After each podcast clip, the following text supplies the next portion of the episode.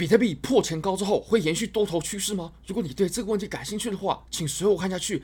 我们现在看一下我在 Bybit 上面所开的仓位。目前我依然持有之前那张七十万美金价值的比特币多单，那入场价大概在两万八千五左右。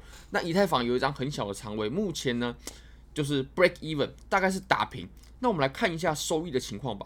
目前未结盈亏大概有七万多美金，那如果折合成台币的话是两百二十多万。但是呢，我们长期的持仓下来啊，其实资金费率也扣掉了不少。你可以发现，资金费率我们就被扣了三千多美金，折合成台币已经十万了。那以太坊的话，目前这张单子呢，就是 break even 还在开仓价附近，但是亏了一些资金费率。那如果你也觉得这个收益很不错的话，非常欢迎你点击我任何一支影片下方的 Bybit 链接。现在只要点击白贝链接过后，KYC 入金一百美金，就会立即赠送你一千美金价值的比特币合约仓位，是真的非常非常优惠。这个仓位是真实的仓位，而且会立刻开给你，你只要选好多或空，就会立刻开给你。那么盈利过后呢，你是可以提币走的。好，我们来看到比特币的行情吧。那其实当前呢，我们来看一下这个调整哦。其实我们关心的就是这个调整它走完了之后，它接下来会怎么走，这个才是我们关心的。那我们来看一下，其实目前的这波调整呢，它走的调整形式啊是缩量哦。你可以看到我们在走这里的震荡区间的时候呢，它是窄幅的震荡，然后呢量能是缩的。当然这个缩量它是对比前面的爆量，我们后面才能称为缩量。那其实这种整理形态呢，它是往上翘的，也就是它在整理的时候啊，它是上涨过后呢，然后诶，在整理的时候它还是低点在抬高，诶，高点。也在抬高的这种调整形态，那这种调整形态啊，它通常是比较强势的表现。怎么说呢？因为一般的这种调整呢，一般都是上涨之后呢，然后向下调。那像这种调整，它是斜斜的往上调整，这种调整通常是强势的。怎么说呢？我们来举几个我们过去所看到的例子好了。那首先我们就可以举之前我们在突破突破这里的时候，箱体走完之后，我们在要往上进攻的第一波的时候，你我们就可以发现了，当时在调整的过程当中呢，这里是拉盘，这里是拉盘，然后这里是拉盘，那中间的调整呢，它都是往上翘的哦。你可以看到，像第一次的调整呢，它就是诶不断的往上走，小碎步往上走之后，然后突然哇一根跳起来，然后这里也是往上走，不断创造新高过后呢，然后突然跳起来，所以我们可以看到啊，像。后面有引领很不错的多头趋势的时候呢，多头还很强势的时候，它的调整就是向上的。它其实还有一个地方呢，其实，在复盘啊，或者说行情的当下呢，也会让大家感到印象很深刻的就是，在当时二零一九年的小牛的时候啊，我们暴涨过后的调整啊，它都是微微往上的，微微向上倾斜的这种，当然斜率比较缓。并并不是说像这种哇斜率这么陡峭的，这个斜率比较缓，但是它在上涨的过程当中呢，调整的过程当中呢，它都是微微向上倾斜调整的。那后来你也可以看到，后续的上涨呢都是非常不错的，非常强势的。那其实我们现在呢就在走着一样行情啊，上涨过后，然后再走的这种微微向上倾斜的调整。那我认为这是强势的表现。那再来我们可以开一下 EMA。那其实从日线的这个角度呢，我们来观察一下啊。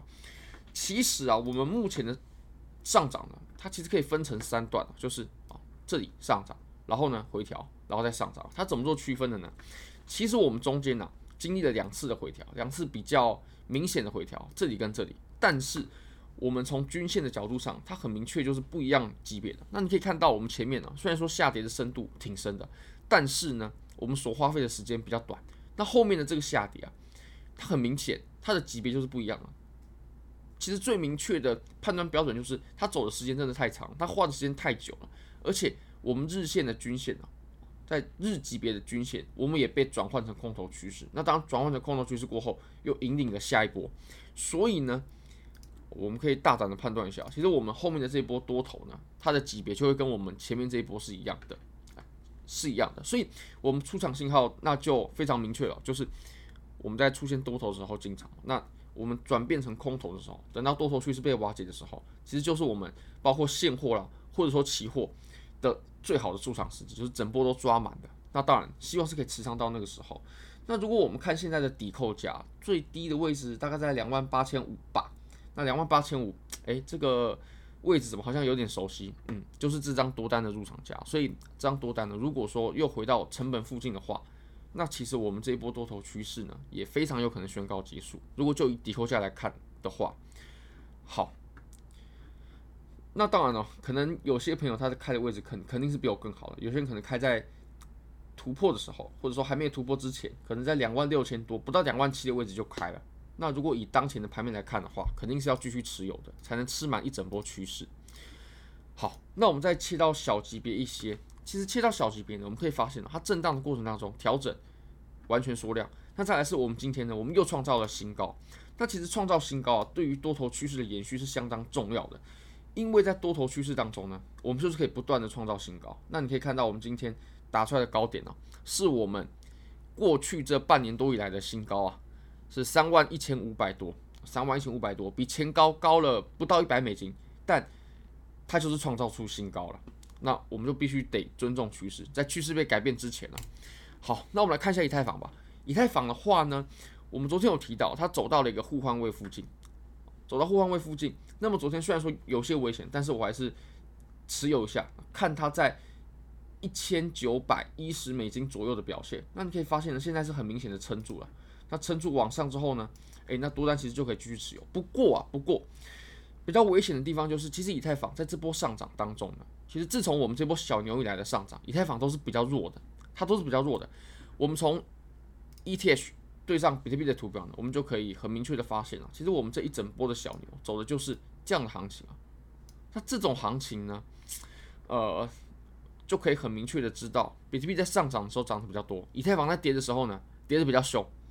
那要做多的话，肯定是优先考虑比特币了。那其实我们之前做。多以太坊也是因为看到这根哦，觉得它诶，说不定有些反弹呢。不过现在呢，它居然又走出了一个小级别的头肩，比较小级别的头肩呢。我们可能要在小周期上才可以把它看得很清晰。不过在这里，它确实在上涨过后呢，出现了一个头肩哦。那我们就更能了解，其实比特币呢，才是在这波上涨当中最值得把握的标的。非常感谢各位，非常欢迎各位可以帮我的影片点赞、订阅、分享、开启小铃铛。就是对我最大的支持，真的非常非常感谢各位，拜拜。